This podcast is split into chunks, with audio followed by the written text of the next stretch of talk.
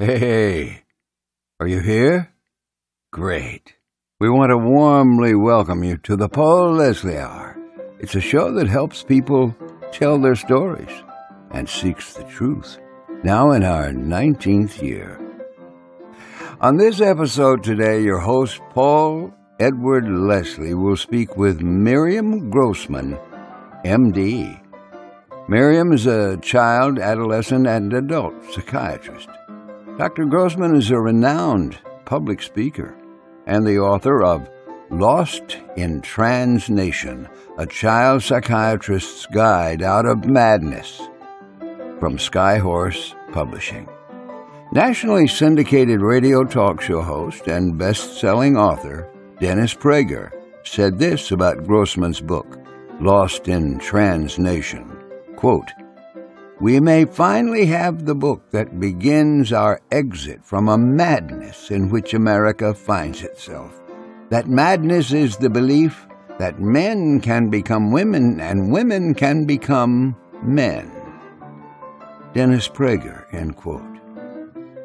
So before we bring out Miriam Grossman, MD, author, speaker, please help keep the Paul Leslie Hour proudly independent and operating. Please just visit thepaulleslie.com slash support, and we thank you in advance for contributing, but especially for tuning in and turning on.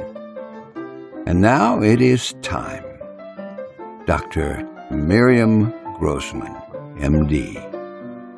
Let's listen together. Hello, Dr. Grossman. Hello, are you Paul? I am indeed Paul.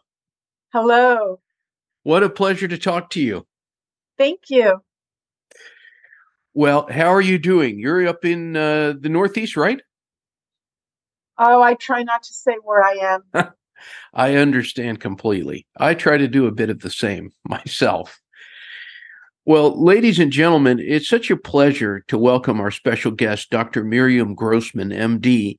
I have been wanting to talk to her for a long time. Uh, ever since I, I saw her on uh, a documentary, a lot of you all probably saw What is a Woman? And then I had the great pleasure of reading a book. And I want to recommend this book very much. I think it's very much a book for our times. And it answered a lot of questions that I had about what's going on. The book, Lost in Trans Nation, a child psychiatrist's guide out of the madness. And madness seems like a very accurate term. Thank you so much for joining us. Well, thank you so much for having me on, Paul. I, I really do appreciate it. It's it's an honor to have you. Uh, you know, this is something that affects everybody today. I, I don't think you can turn the channel on the television. Uh, it's on the radio. It, it just seems like it's the biggest topic, no exaggeration.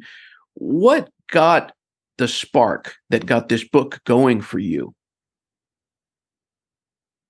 Well, what happened is that uh, I don't know if you mentioned I'm a child and adolescent psychiatrist, so I'm a medical doctor. And uh, I began seeing kids who have distress about being boys or girls a number of years ago, along with their parents. And to be honest, Paul, I heard so much and I saw so much that um, I really I had to write this book. The book is a guide a practical guide. It's not for professionals. You don't need a PhD to read this book. It's a practical guide for parents uh, on how to protect their families against the contagion of transgenderism that is we are currently in the midst of.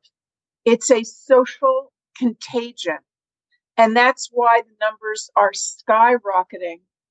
Um, the numbers of kids in the past uh, five to 10 years has gone up about 5,000%. Wow. So that is why in the past we didn't really hear about this so much. We may have heard occasionally about you know, a middle aged man, a cross dresser who, after having their families, decide to live the rest of their lives um, presenting as a woman. We may have heard of those rare individuals, but this is now no longer the case. This is a whole different ballgame. And what I've learned from seeing these families and talking to hundreds of parents is that no family is immune.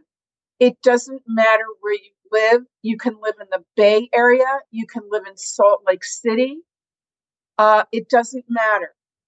No one is immune because it's something that is being, like you said, not only talked about so much, but the kids are being indoctrinated to believe that there's such a thing as being born in the wrong body.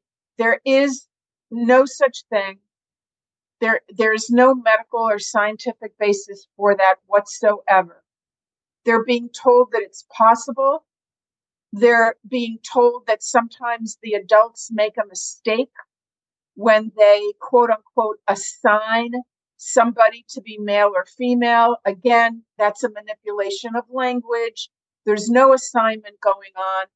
We are mammals. Mammals are either males or females. It's all really just basic biology.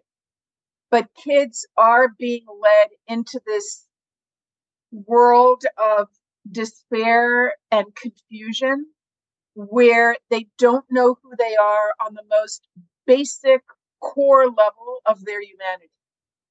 They don't, if you can imagine, not knowing if you are male, female, both, neither, or any one of endless possibilities. So we have a very dire situation, but I'm telling parents that there's a lot, a lot that they can do about it to protect their families, to inoculate their children. And since school is starting now, um, I'm very focused on advising parents what they can do regarding their schools. And the number one thing I say is that unfortunately, you cannot automatically trust your school. It makes me sad to say this, but we have to live in reality. And the reality is that there are activists in our schools and they are aggressively pushing this uh, belief system. I call it a belief system, transgenderism, again, because it's, it's more like a religion than anything else. It has irrational beliefs and it is being foisted on young kids who don't know any, but, any better. And they're under a lot of social pressure to go along with it. So, what I'm telling parents is this number one, before school starts, or maybe school has started already, it doesn't matter. I want you to read the chapter in my book that is specifically about schools so that you won't be caught blindsided.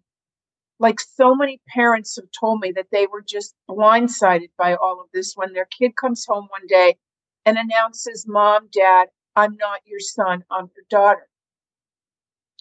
Um, so they need to read that chapter. I know everyone's really busy, uh, Paul, but you have to save your family from this catastrophe. You can go onto Amazon and get uh, either for free, some people will get it for free, or I don't know, $15 maybe, and you can download an audio uh, version of my book that I narrated myself. And you can go straight to that chapter on schools there's also an appendix written by attorneys that will explain your rights. Parents have constitutional rights to direct the education of their children. And I want parents to download a form that also written by attorneys. You can download it on my website miriamgrossmanmd.com. You download that form. That is a form that puts your school on notice. Hmm. You are telling the school that you do not want your child exposed to gender ideology in the classroom, in any kind of assembly or video or club that, that your child may want to join. You do not give your permission for any of that. You do not give your permission for a different name or pronouns to be used at school for your child if they ask. And you certainly don't give your permission for your child to use the opposite sex bathroom. I want parents to understand that the schools are doing this behind the parents' backs. They are doing what's called a social transition of the child. If the child asks for your for the parents not to be informed, they will not tell you. Hmm. Now, you do not want this to happen to your family. You do not want to discover that your teenage daughter is changing her clothes in the boys' locker room. I'm sorry to even have to be saying this to people, but this is the world we live in. So, two things read that chapter. And when you go to Amazon, by the way, there are a lot of bogus books up there that are, that are, that are, um, you know, pretending to me to be my book and to trick you into buying it. And when it's delivered, you'll see that it has blank pages or it Mm. has, it's, it's bogus. So please be careful, buy the right book. You can reach the correct book by going again to my website, miriamgrossmanmd.com. The link is right there. You can get the audio version. It'll take an 45 minutes and you will be so much better informed about this issue before sending your kid to school. Um, and then the other thing is to download that form. Now, of course, the entire book is mandatory reading because you need to know a lot more than just the schools. You need to know where all these ideas come from the idea of being born in the wrong body, the idea that we should be listening to kids and put, putting putting them into the driver's seat, which is what your pediatrician is probably going to do. It's what your psychotherapist is probably going to do if she or he is a gender affirming therapist. So parents really need to get educated. And the best thing is that you can inoculate your family, I believe, against this from an early age. You start to present the biological truths that the book will tell you about being male or female. Only two choices. We are mammals. Mammals are sexually dimorphic, male or female, not from birth, from the moment of conception. Hmm. The egg and the sperm unite.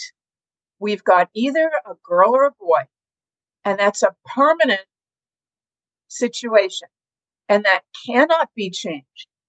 You can try and change it with medications that you take your whole life, with operations that are disfiguring and painful and may cause you to be um, sterile for your whole life.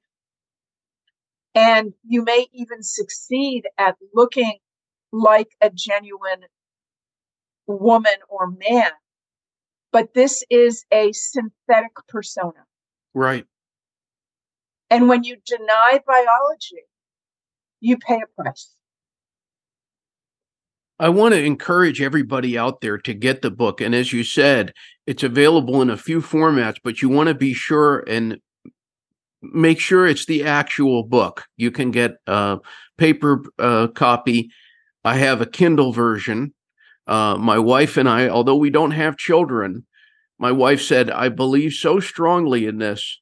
Even though you got a review copy, I want to get a copy for the house because it's something that even if you don't have children, this is affecting our whole society. I, I, I just want to drive that point home. At what point did you realize that this gender identity movement or madness, whatever you want to call it, had just exploded? Well, you see, I discovered this actually 15 years ago when I was studying sex education, which is before it was on most people's radar.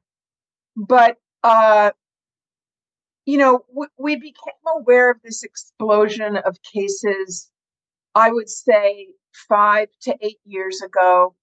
Um, gender dysphoria, which is an intense discomfort with your sex body, used to be an extremely rare, extremely rare psychiatric disorder. So something definitely changed. And what changed is the culture. And what changed is uh, the emphasis that a lot of LGBT organizations began to place on transgenderism after uh, 2015 when the definition of marriage was changed. So at that time, there was a new focus on this new population. And what we know is that the kids that are currently making up this this tsunami of um, of cases of gender dysphoria are not like the previous population that we knew about. We always knew about young boys who were um, young, like before puberty. They might have been three or four, and they were insisting that they're girls. And we also knew about a rare cases of middle-aged men who were heterosexual but enjoyed cross-dressing. And at some point in middle age, after they had families, typically, they would decide they would like to spend the rest of their lives living as women. Those were essentially the two populations that we knew about in psychiatry. Now, what we have right now going on, Paul, is a completely different demographic. And that is teenagers who are mostly girls. And hmm. they are, there's still a lot of boys, but they are, a majority are girls. And they are girls who never before expressed any issue with being girls. So it, it's something that happens rapidly. And these girls, most of them have a lot of comorbid psychiatric disorders. They might be on the autism spectrum. They have anxiety, depression, self harming behaviors. They may have a history of trauma, of being sexually assaulted. So it's a completely new population. Now, the big problem is that instead of giving these kids the psychotherapy that they need, because our institutions, medical, legal, government, educational, have been hijacked by this agenda, we are now um, telling these kids and their parents that there's only one solution. There's only one path, and that is to medicalize the child from an early age and prevent their normal puberties and uh, give them experimental medical in- and surgical interventions that will have lifelong consequences. And that's where we're at now in this country and in Canada. In other countries, it's not being done this way.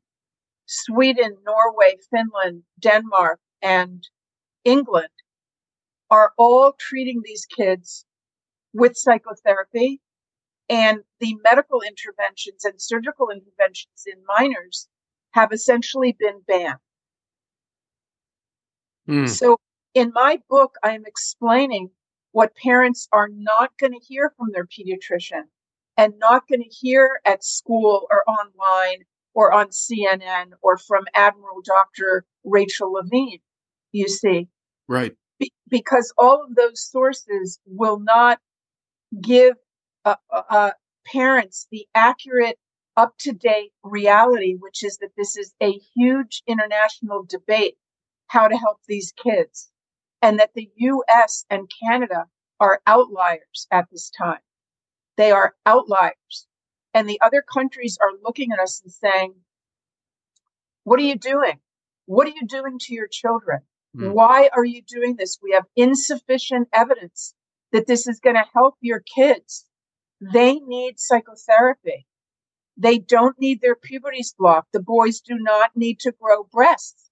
The boy, the girls do not need to have their voices lowered and, and grow a beard. Isn't it just astonishing that we even have to have this conversation? It's very astonishing. And one of the things in the book that I thought was was so interesting is sometimes when you go to the root of something and you see that the root is so weak or from a place that you can't trust. You know, we meet this person in history, John Money, and I encourage everybody to get the book and find out about him and also Kinsey. And here are two people and you can't help but wonder why does the world, especially the academic world, honor them? They prop them up. Do you have any guess as to why these people who a lot of what they uh, you know, first of all, the things they were involved with were so bad, but also their theories didn't pan out. Why do they still continue to be respected? Paul, that question has been plaguing me for 15 years. Uh, you know, I can only look at it at, in spiritual terms. That sometimes we live through periods of darkness and this is one of those times. And these ideas that have been brought to us by individuals such as Alfred Kinsey and John Money, who were degenerate, immoral men who wanted first and foremost to rid society of any sort of Judeo Christian values. And they have largely succeeded um, that's the only way that I can make sense of it because otherwise it really doesn't make much sense. But Paul,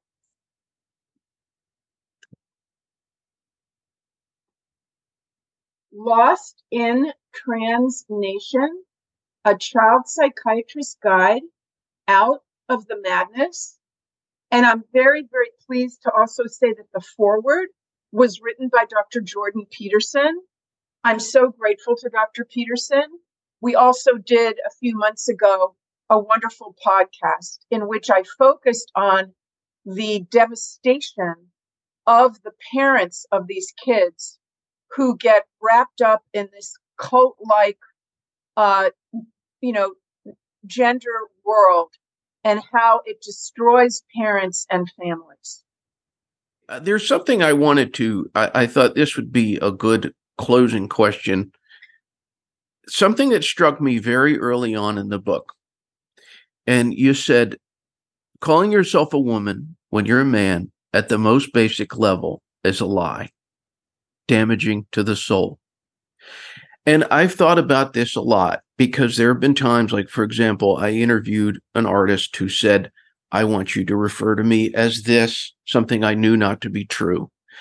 But I thought really early on in the book, you're getting at something that is so critical. It's, it's, you know, getting to the truth of a matter.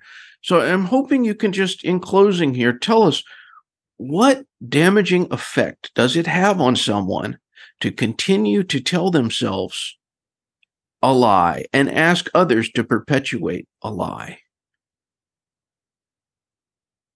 Wow.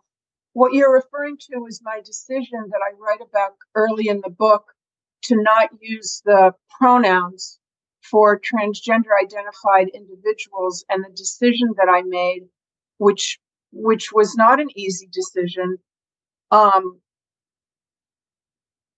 to to just not use the pronouns. And I said that lying to oneself is bad for the soul.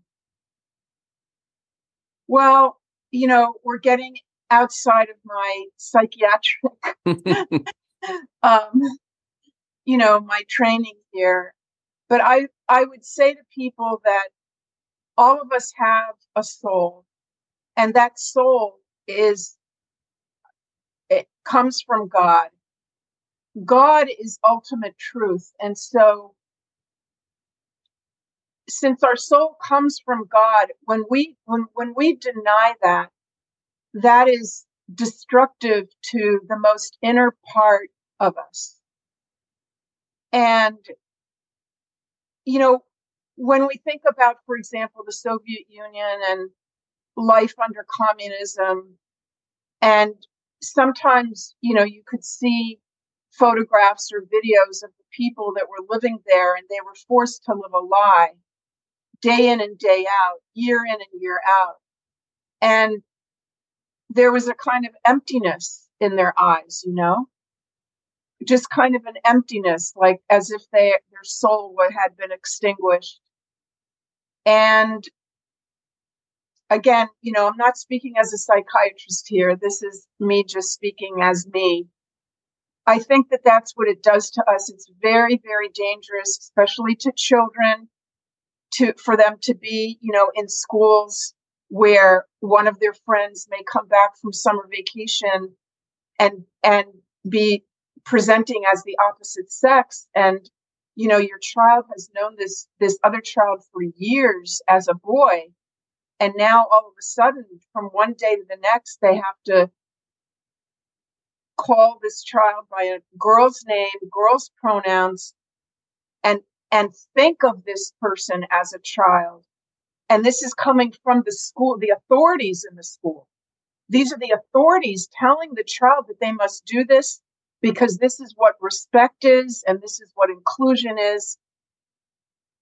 And you can't help but think, you know, what happens to a child when they're forced to do that, when they're forced to deny what their eyes tell them? What else are they going to deny in terms of the reality of their lives? You're you're basically telling the child to not live in reality that that that their reality is false and that somebody else can impose a different reality on them. This is just all really scary like matrix kind of stuff. Yeah well dr grossman my admiration and appreciation for this book and I, again, I want to encourage everybody out there, please pick it up, not only because it informs, but there were many times I found myself unexpectedly touched by it. Thank you so much for sharing, and uh, thank you for writing such a, an important book uh, uh, that for our times is just so, so crucial. It's thank about you. protecting families, protecting children and families. Thank you so much, Paul. Thank you, Dr. Grossman. Miriam, Miriam Grossman, MD.com. Yes. All right. Until next time, God bless. Thank you. We thank you and appreciate you dropping in for the Paul Leslie Hour today. You know, you can help the Paul Leslie Hour in our mission to provide independent media content like this by visiting www.thepaulleslie.com slash support. We truly thank you. This is your announcer speaking. Performance of The Entertainer intro song and Corina Corina outro song, courtesy of John Primorano. Well, that's it for today. So until next time, be safe and be good.